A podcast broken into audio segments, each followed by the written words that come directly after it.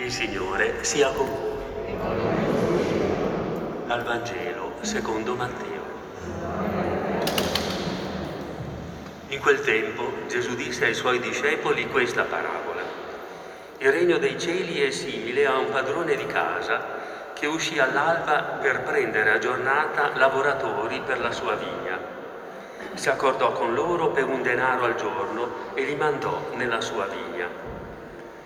Uscito poi verso le nove del mattino, ne vide altri che stavano in piazza, disoccupati, e disse loro, andate anche voi nella vigna, quello che è giusto ve lo darò. Ed essi andarono. Uscì di nuovo verso mezzogiorno e verso le tre e fece altrettanto. Uscito ancora verso le cinque, ne vide altre che se, che se ne stavano lì e disse loro, perché ve ne state qui tutto il giorno senza fare niente? Gli risposero, perché nessuno ci ha presi a giornata. Ed egli disse loro, andate anche voi nella vigna. Quando fu sera, il padrone della vigna disse al suo fattore, chiama i lavoratori e dai loro la paga, incominciando dagli ultimi fino ai primi. Venuti quelli delle cinque del pomeriggio, ricevettero ciascuno un denaro. Quando arrivarono i primi, pensarono che avrebbero ricevuto di più, ma anch'essi ricevettero ciascuno un denaro. Nel ritirarlo però mormorarono, mormoravano contro il padrone dicendo questi ultimi hanno lavorato un'ora soltanto e li hai trattati come noi che abbiamo sopportato il peso della giornata e il caldo. Ma il padrone, rispondendo a uno di loro, disse, Amico, io non ti faccio torto. Non hai forse concordato con me per un denaro? Prendi il tuo e vattene. Ma io voglio dare anche a quest'ultimo quanto a te. Non posso fare delle mie cose quello che voglio, oppure tu sei invidioso perché io sono buono. Così gli ultimi saranno primi e i primi ultimi. Parola del Signore.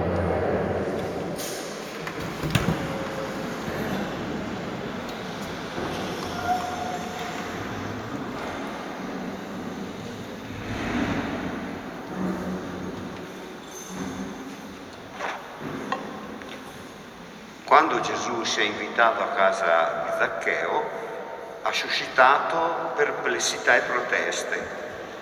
Tant'è vero che lui dice a un certo punto, eh, è arrivato Giovanni e avete detto che è un demonio, sono arrivato io e avete detto che sono un mangione e un beone, amico dei pubblicani e dei peccatori. Questo era il gossip che accompagnava la missione e lo stile di Gesù. Perché suscitava degli interrogativi, le aspettative della gente erano diverse.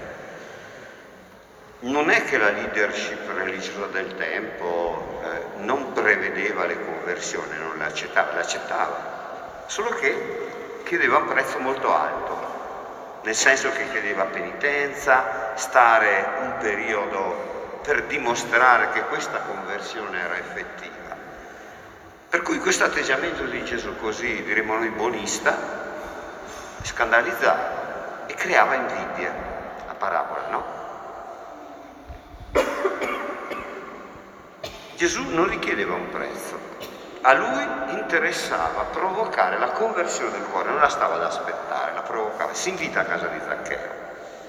Ed è questo invito che procura uno sconvolgimento totale in Zaccheo, nel suo modo di pensare, nella sua professione, nella sua immagine.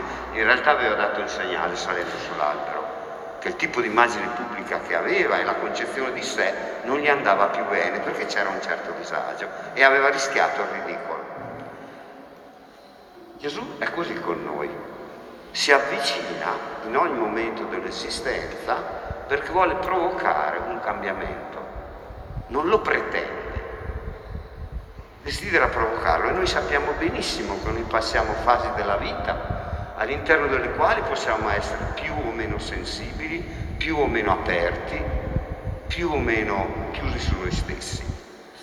E Gesù lo sa, Dio lo sa, non pretende che siamo delle macchine. Si presenta al momento opportuno E quindi la parabola di oggi è proprio questo invito, questo invito qui. Ma tu, cuore del Signore, lo conosci? Ti lasci provocare dal suo atteggiamento oppure no? Oppure hai una concezione di lui standardizzata? E Gesù vuole proprio spiegarci questo. A Zaccheo dice devo fermarmi a casa tua, cioè per me è urgente incontrarti. Tu per me sei una persona confusa che ha bisogno di un incontro risolutivo che ti dia felicità e gioia, allora devo fermarmi a casa mia, a casa tua. Non è un dovere, è io sono così, sono colui che, come dice dopo, sono venuto a cercare, a salvare ciò che era perduto. Questa è la mia passione. Gesù è un profeta appassionato, accorrato, che quando guarda ciascuno di noi vuole che ci ritroviamo. Tant'è vero che si presenta come il pastore che va alla ricerca della pecora smarrita. È una delle icone più belle che troviamo nelle, nelle catacombe perché eh, nei primi pittori cristiani perché proprio in, eh, impressionò questo. Dunque gli ultimi possono diventare primi, se noi siamo ultimi per una qualche ragione e ci consideriamo ultimi, possiamo sempre diventare primi, perché nel cuore di Dio siamo già i primi. Ciascuno di noi sta a cuore a Lui come un figlio unico. E siamo tutti figli unici, nel senso che ci ama in maniera personale.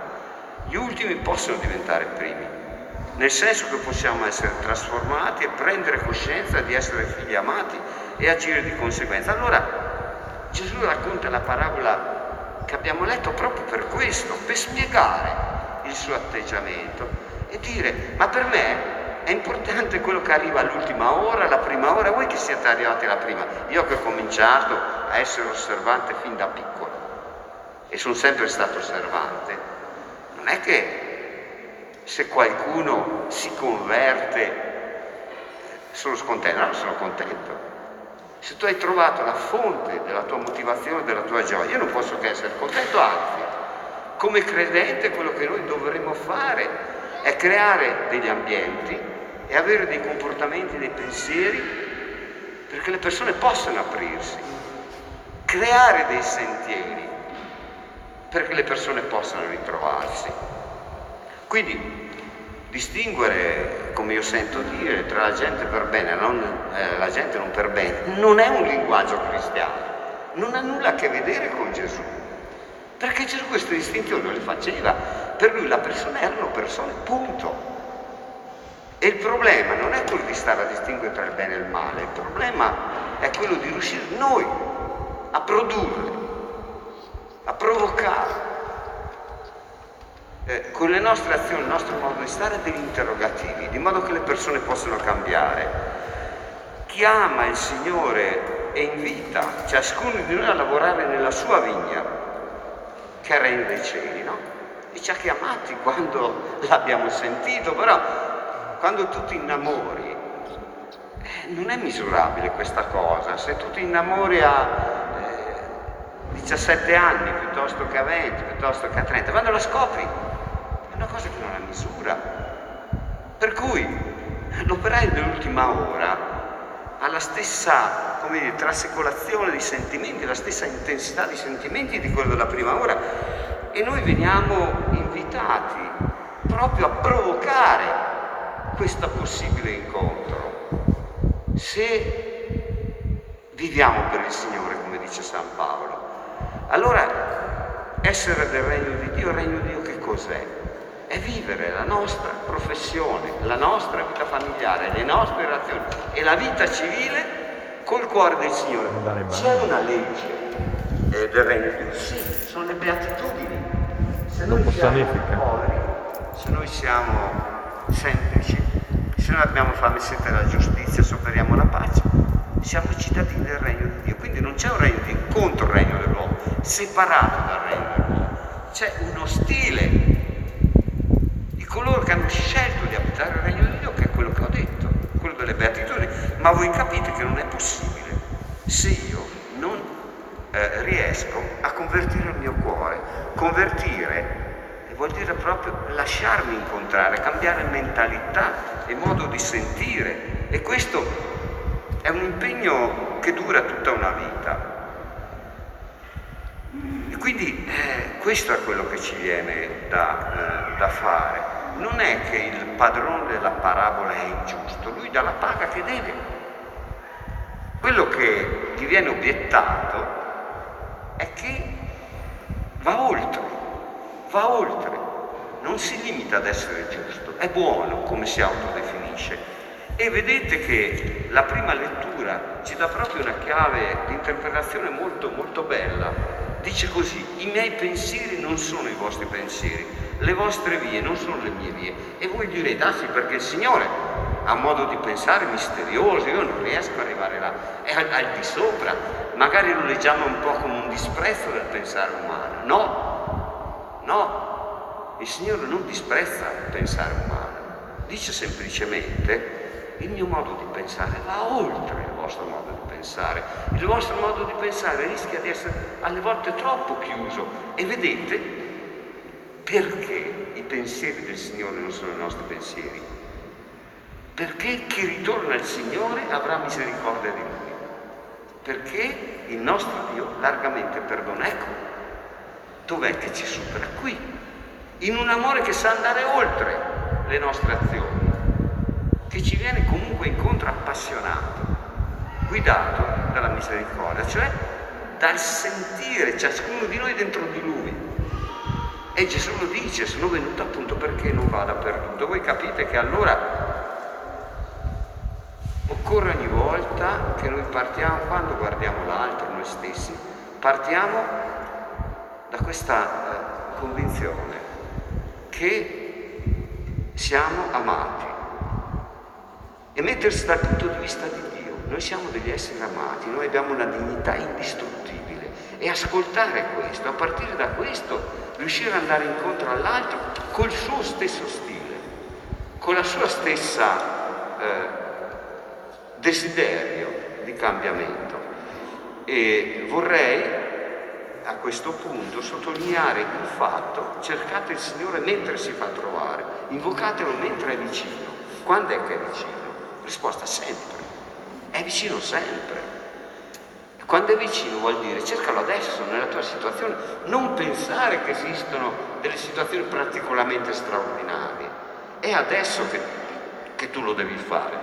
Questa parabola, tra l'altro, Matteo la scrive, questo per dire cosa significa vicino, a una comunità che è composta da convertiti dall'ebraismo e da convertiti dal, dal mondo greco-romano, quelli che venivano dall'ebraismo si atteggiavano ad essere un po' i primi della classe. Allora Matteo applica questa parola di Gesù alla sua comunità e li invita a trattarsi con accoglienza reciproca.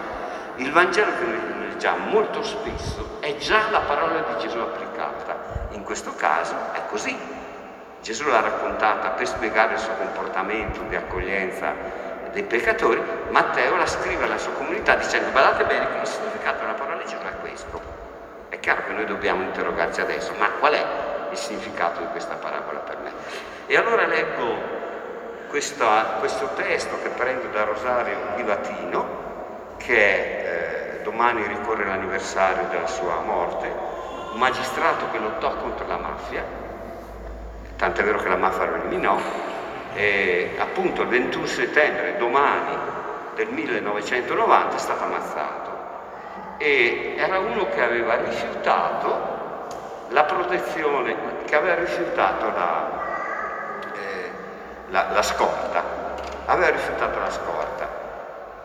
Aveva scritto sulla sua agenda STD, che vuol dire sub tutela dei, che era il motto che i professionisti medievali mettevano eh, su, sui, propri, sui propri libri, come dire, che la fede è l'adempimento del proprio dovere.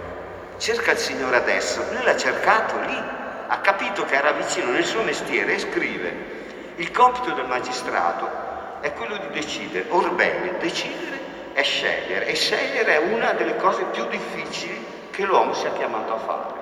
In passato, ma oggi per ragazzi ancora di più, essendo il mondo complicato. Ed è proprio in questo scegliere e decidere che il magistrato credente può trovare un rapporto con Dio. Cerca il Signore mentre è vicino.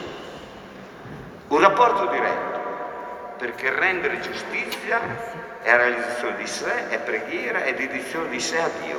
Un rapporto indiretto per il tramite dell'amore verso la persona giudicata, per il tramite dell'amore verso la persona giudicata.